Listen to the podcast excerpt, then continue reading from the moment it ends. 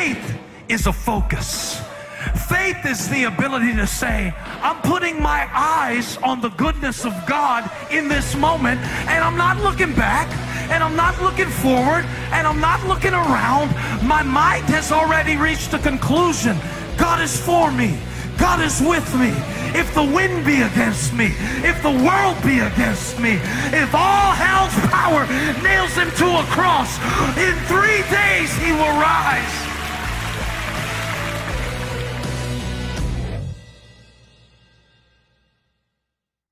For everybody who's been watching the wind in your life, worrying about uncertain situations that you cannot control. I'm not talking about those of you that are trying to make a plan to pay off your debt. That's good. That's not a lack of faith. That's a that's a presence of wisdom.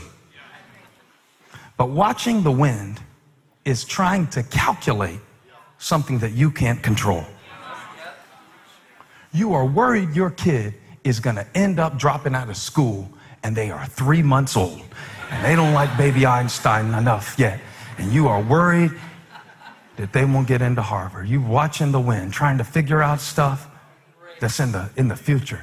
Now watch this. This is so this is so weird because it says immediately after Jesus blessed all the multitudes and the crowds at a bad time, he made them go into the boat, 22, and go on ahead of him to the other side while he dismissed the crowd. So at some point during his instructions, he told them, I will meet you on the other side. He gave them his word. He gave them his word. I will see you on the other side. He gave them his word. Touch somebody next to you and say, He gave you his word. No, I need you to help me preach this, not look at me with a little, little, little church face. Tell him, He gave you His word. But the challenge is not believing that you will see Him on the other side, is how long is it going to be before I get there? He gave me His word that He would never leave me nor forsake me. He gave me His word. In this corner, weighing in at unlimited pounds, hailing from eternity, made flesh by the will of the Father to redeem humanity, is the living, breathing Logos Word of God, Jesus Christ. In the beginning was the Word, and the Word was with God, and the Word was God, and all things were made by Him and for Him, for He was with God in the beginning. He gave me His Word.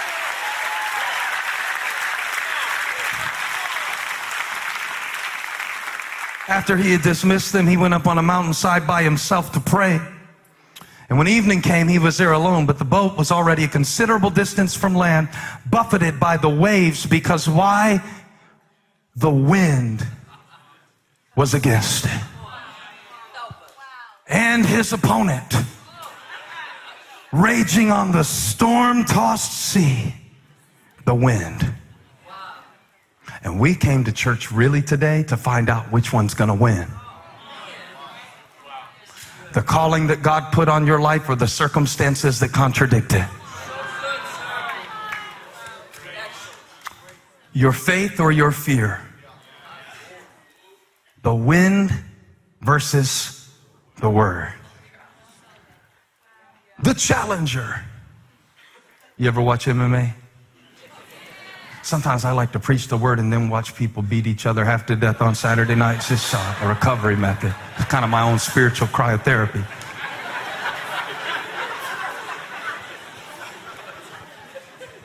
But the challenger, and then and then you got the undefeated, undisputed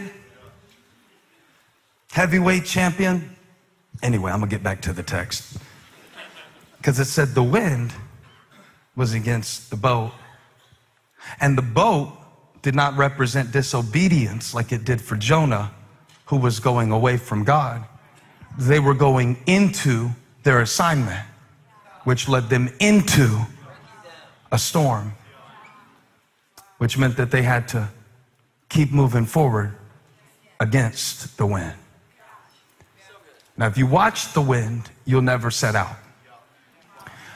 If they would have had a Weather Channel app, they would have never gotten in the boat. Sometimes we know too much. Sometimes we overthink things. Who's this message for? If you are a chronic overthinker, you are a wind watcher. Well, I might get a flat tire. They've been doing a lot of construction. I don't know if I should take this job or not. So, during verse 25, the fourth watch, the Romans divided it up into four quarters, all right? 6 p.m. to 6 a.m., four watches, three hours each. 6 p.m. to 9 p.m., first watch, 9 p.m. to midnight, second watch, midnight to 3 a.m., third watch. and when does Jesus show up? I mean, this dude, is that disrespectful to call him that? He was fully God and fully man. And he shows up, not the first watch of the night, second watch, third watch. What I like about the text is even the term watch has significance. Because if you remember what I just read you, it said that he went up on a mountainside to pray. Now, the sea was situated well below the mountain, which means that as they went through the storm, even though he didn't stop it, he saw them in it. I want you to be encouraged today, my sister, my brother, my fellow child of God. Just because the storm is raging doesn't mean God has left the scene. And just because he hasn't stopped it doesn't mean he doesn't see it. And just because the devil started it doesn't mean he won't use it. And just because I don't know how long until we get there doesn't make me doubt his presence in the middle of it. He was watching the whole time. He knew just when he wanted to step in so they could see him as he had never been seen.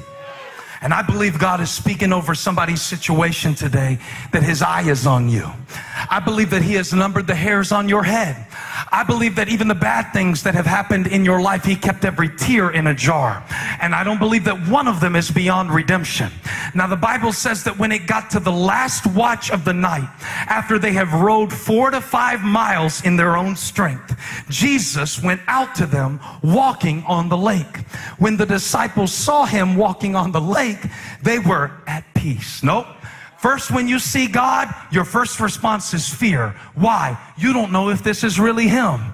That's the problem. I don't know if this is God, or I don't know if this is the devil, or I don't know if I'm supposed to do this, or I don't know if I'm supposed to do that. And the challenge is trusting God in uncertainty.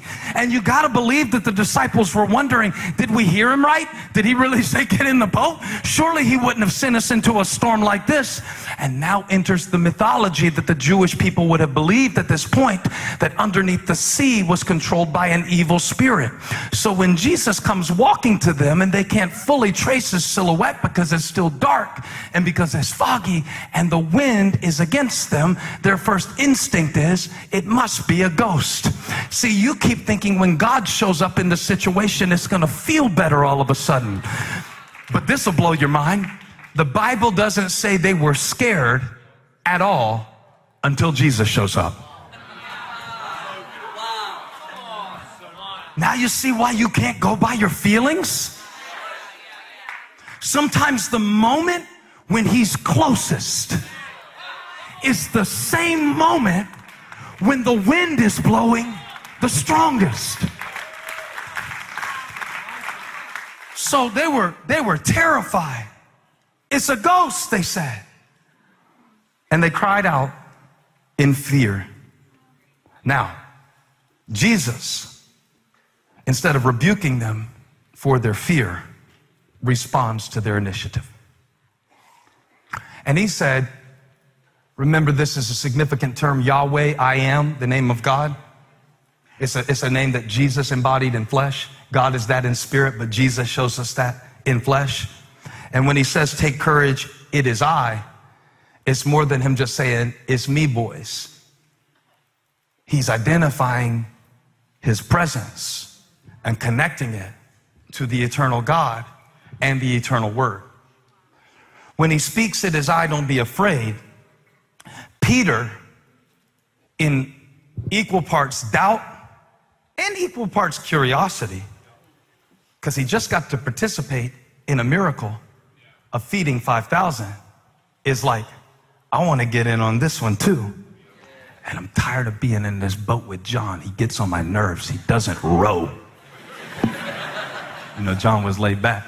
And Peter's like, if it's you, get me out of this boat. Tell me to come. I preached this for a long time the wrong way, and I've corrected it since. I used to say that, that Peter walked on water. But if you look at verse 29, Jesus said, Come. And then Peter got down out of the boat and walked on the water, but he was really walking on the word.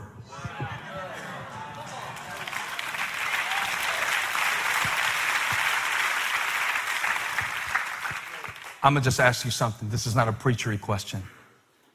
Have you ever had to just walk through something just on sheer faith that if God brought me out here, He will not leave me now? That's what it means to walk on the Word.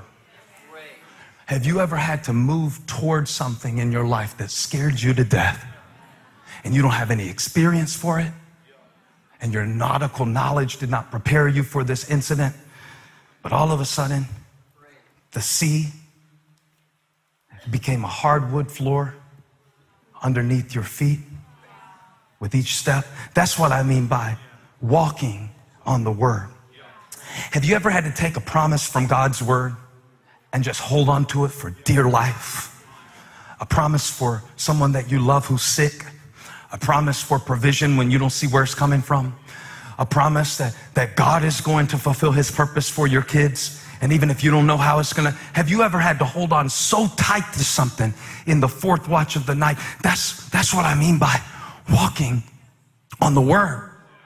And Peter is walking on the word, but he's walking against the wind. And so are we. See, Jesus didn't stop the wind. He gave the word.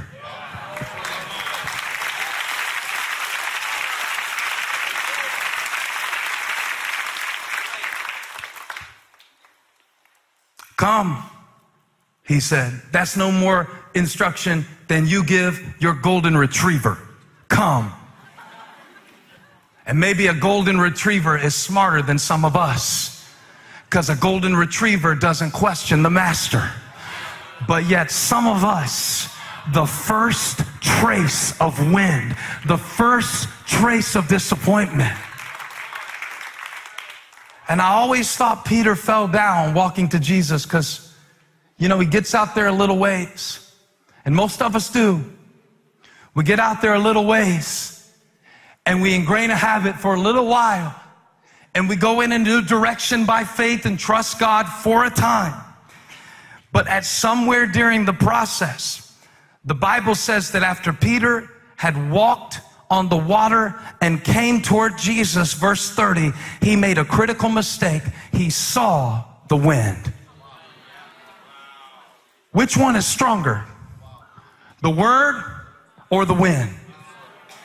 I want to say it depends which one you watch. I want to say that the wind did not have the strength to knock Peter off of his feet.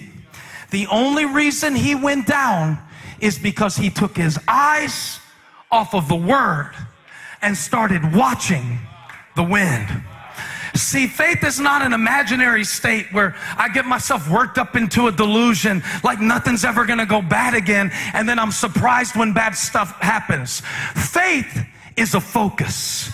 Faith is the ability to say, I'm putting my eyes on the goodness of God in this moment, and I'm not looking back, and I'm not looking forward, and I'm not looking around. My mind has already reached a conclusion. God is for me. God is with me. If the wind be against me, if the world be against me, if all hell's power nails him to a cross, in three days he will rise. because my faith is focused on the Word of God that I'm walking toward. And I want to prophesy over somebody today and declare over your life the wind doesn't have to stop for you to keep walking toward Jesus. And the situation doesn't have to get better for you to see the glory of God. I'm telling you what I know. If everything goes worse, if everything gets crazy, if everything rises up against you, God is an army. God is a second circle. God is an ever present help in the time of trouble. And if your life is built on the foundation of His Word, there is no wind that can rage against you that can shake it off. Because I'm, I'm not walking on water, and I'm not watching the wind. I love how the Old Testament prophet Elijah, he went up on this mountain, and there had been a drought in the land for like three and a half years and he heard something. He heard the sound of the abundance of rain. He heard a prophetic indication that God was about to send blessing on the land again.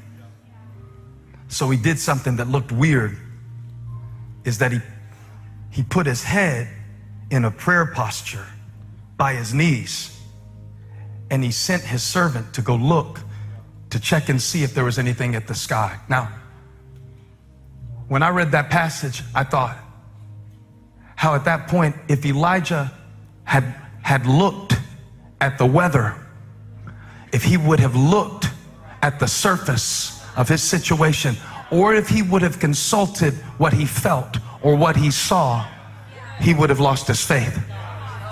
And that's why he knew you can't watch the weather. You can't spend all this time in your life. Look, man, the reason that you're stressed out might be over stuff that is a hypothetical scenario that the enemy suggested to try to get you off track because he knows if you walk on this word, no wind is strong enough to knock you off your balance.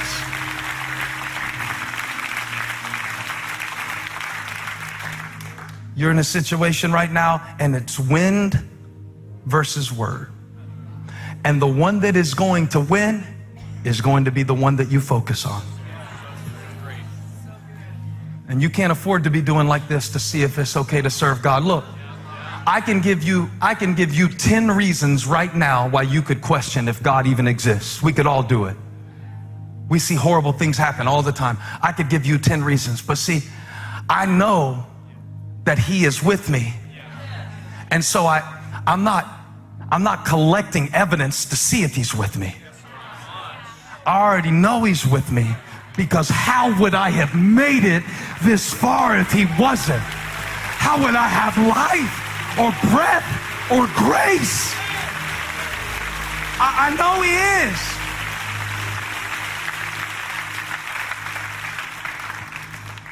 And I just want us in this moment to be very sure that if He has spoken it, that nothing you can see in your situation or nothing that you can see. Look, your, your eyes are tricky, your ears are tricky, your senses are tricky. When he saw the wind, when he trusted his senses, he slipped. Your faith will always slip when you start consulting your feelings. It'll always slip. We just want to take a moment and do what the disciples did when they got back in the boat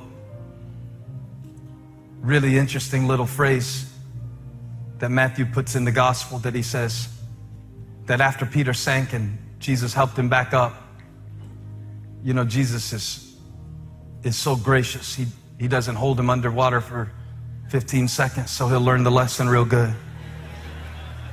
You know that view of God that you grew up with that said that he was just looking for an opportunity to punish you and nah, he he was right there to catch him.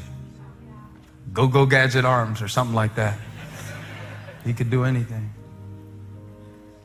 And when he asked him the question, Why did you doubt? Verse 31, the answer was the wind. He doubted because he lost focus. And focus is about what you choose to look at.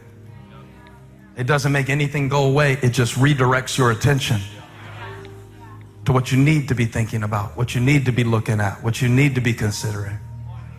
So when they climbed into the boat, the wind died down.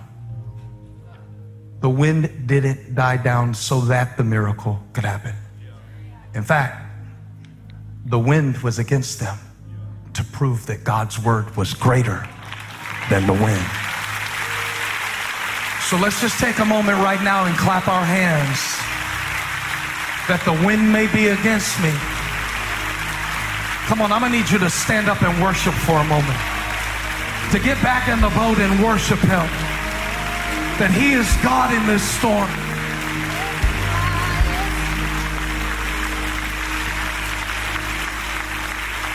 By your stripes, I am healed. With one touch, I am made whole. You have spoken. That's the word.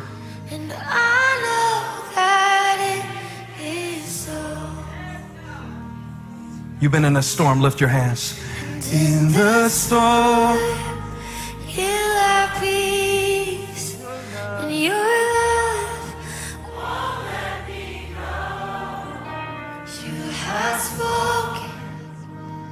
I know that it is so. by your stripes, I am healed. With one touch,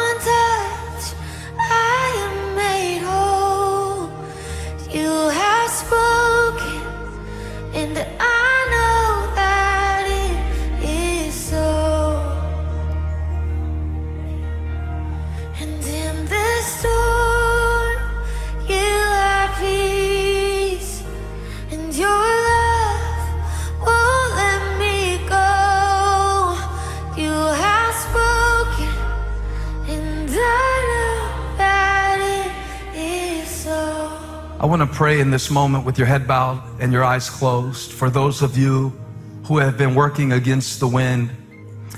I understand that the nature of life is that all of us will face challenges in any 24 hour period, and so it kind of depends on when we catch you. But what I mean is that you've been in a season where, like Solomon says, you've been watching the wind. Instead of remembering the Word of God and focusing on the things that He's placed in your life to help you, you've been thinking about things that, that didn't happen or might happen, and it's just got you watching the wind. I want to pray for you right now. Father, in the name of Jesus, I lift up every wind watcher to you because we're meant to be word walkers, not wind watchers. And we are meant to believe something deeper than what our eyes can see. And so I pray today that as this word that you gave me in my own personal time with you has gone forth to them, that they received it on the level that they needed it, that they received the word that they needed to walk on in the coming week. And they might just have to walk on it one moment at a time, one step at a time, one moment at a time, because I can't see and because I can't feel, but I'm walking on the word of God. And so I will survive because he gave me his word. And I will make it because he gave me his word. And I will do it because God is not a liar. And I will see it on the other side because the God I serve has never failed. Come on, let's lift our voices in praise and worship and thanksgiving that he is God, that he is Lord over every storm. Come on, let's give him worship. Give him worship above the wind. Give him worship above the warfare. Give him worship. Hey, it really is a privilege to share God's word with you. Thank you for joining me. But each week we just have a little bit of time together, and I'd love to take the conversation beyond just a TV program. So, if you want to go deeper, if you want to connect on another level, you can call or go online right now and request exclusive resources from today's message. We'll make them available to you with your gift of any amount to the ministry. But I want to tell you about something else too. Live every single Sunday, we broadcast a message from Elevation Church, the church where I pastor. And so you can tune in, worship with us, hear a message, experience the ministry live as it happens. And what's even better, you can connect with a community of people from all over the world. We call it EFAM, E like elevation, E like extended. It means a lot of different things. But it's just our way to connect with you beyond this broadcast. I would love for you to join us live this weekend. Then you can go online stevenfurtick.com slash live. Don't forget the slash live. It will take you directly to the details and the times. So do it now. Visit the website. I'll see you this weekend. Some of you have had the wind against you your whole life. You didn't have the right shoes. Your parents didn't make a lot of money. You had to learn to fit in. You had to learn how to be tough. You had to learn how to be hard. And you learned how to survive a storm. But the problem with that is sometimes the wind isn't even against you, but you still feel like it is. You don't know the way God is going to work in your situation. And it is always too soon for you to quit on something that God put on the inside of you. If He gave you a dream, it's too soon to walk away from it just because it doesn't manifest in three dimensions by the time you get done praying about it. Seeds can be deceiving, seeds can look awfully small, seeds can look impotent, and they may be dormant for a while, and when you sow them, they go away for a little while. But they didn't go to die, they went to multiply. Some of the things in your life that you said goodbye to, you need to say, See you later. I'm expecting you to come back up again because I believe in resurrection. If God's put gifts and dreams inside of us, isn't it time to find out what they are? Your potential isn't gone, it's just waiting for you to access it. Call or go online now for your copy of Unlocking Your Hidden Potential. eFam is our online family at Elevation Church. It doesn't matter where you call home, becoming a part of our eFam is as simple as joining us online each week. Each weekend, we broadcast our worship experiences to thousands of people around the world. It's so simple for you to join the huge move of God that is happening through our eFam by tuning into experiences on the weekend or on demand when it's convenient for you. When you participate, you'll experience awesome worship music, preaching, and community with people tuning in, just like yourself. You can have a deeper connection by joining an e group and an e team, giving online, and connecting with other eFam near you through watch parties. Wherever you find yourself in life, we want to be a place you can depend on for receiving inspiration, encouragement, and support. Grow your faith, no matter where you are.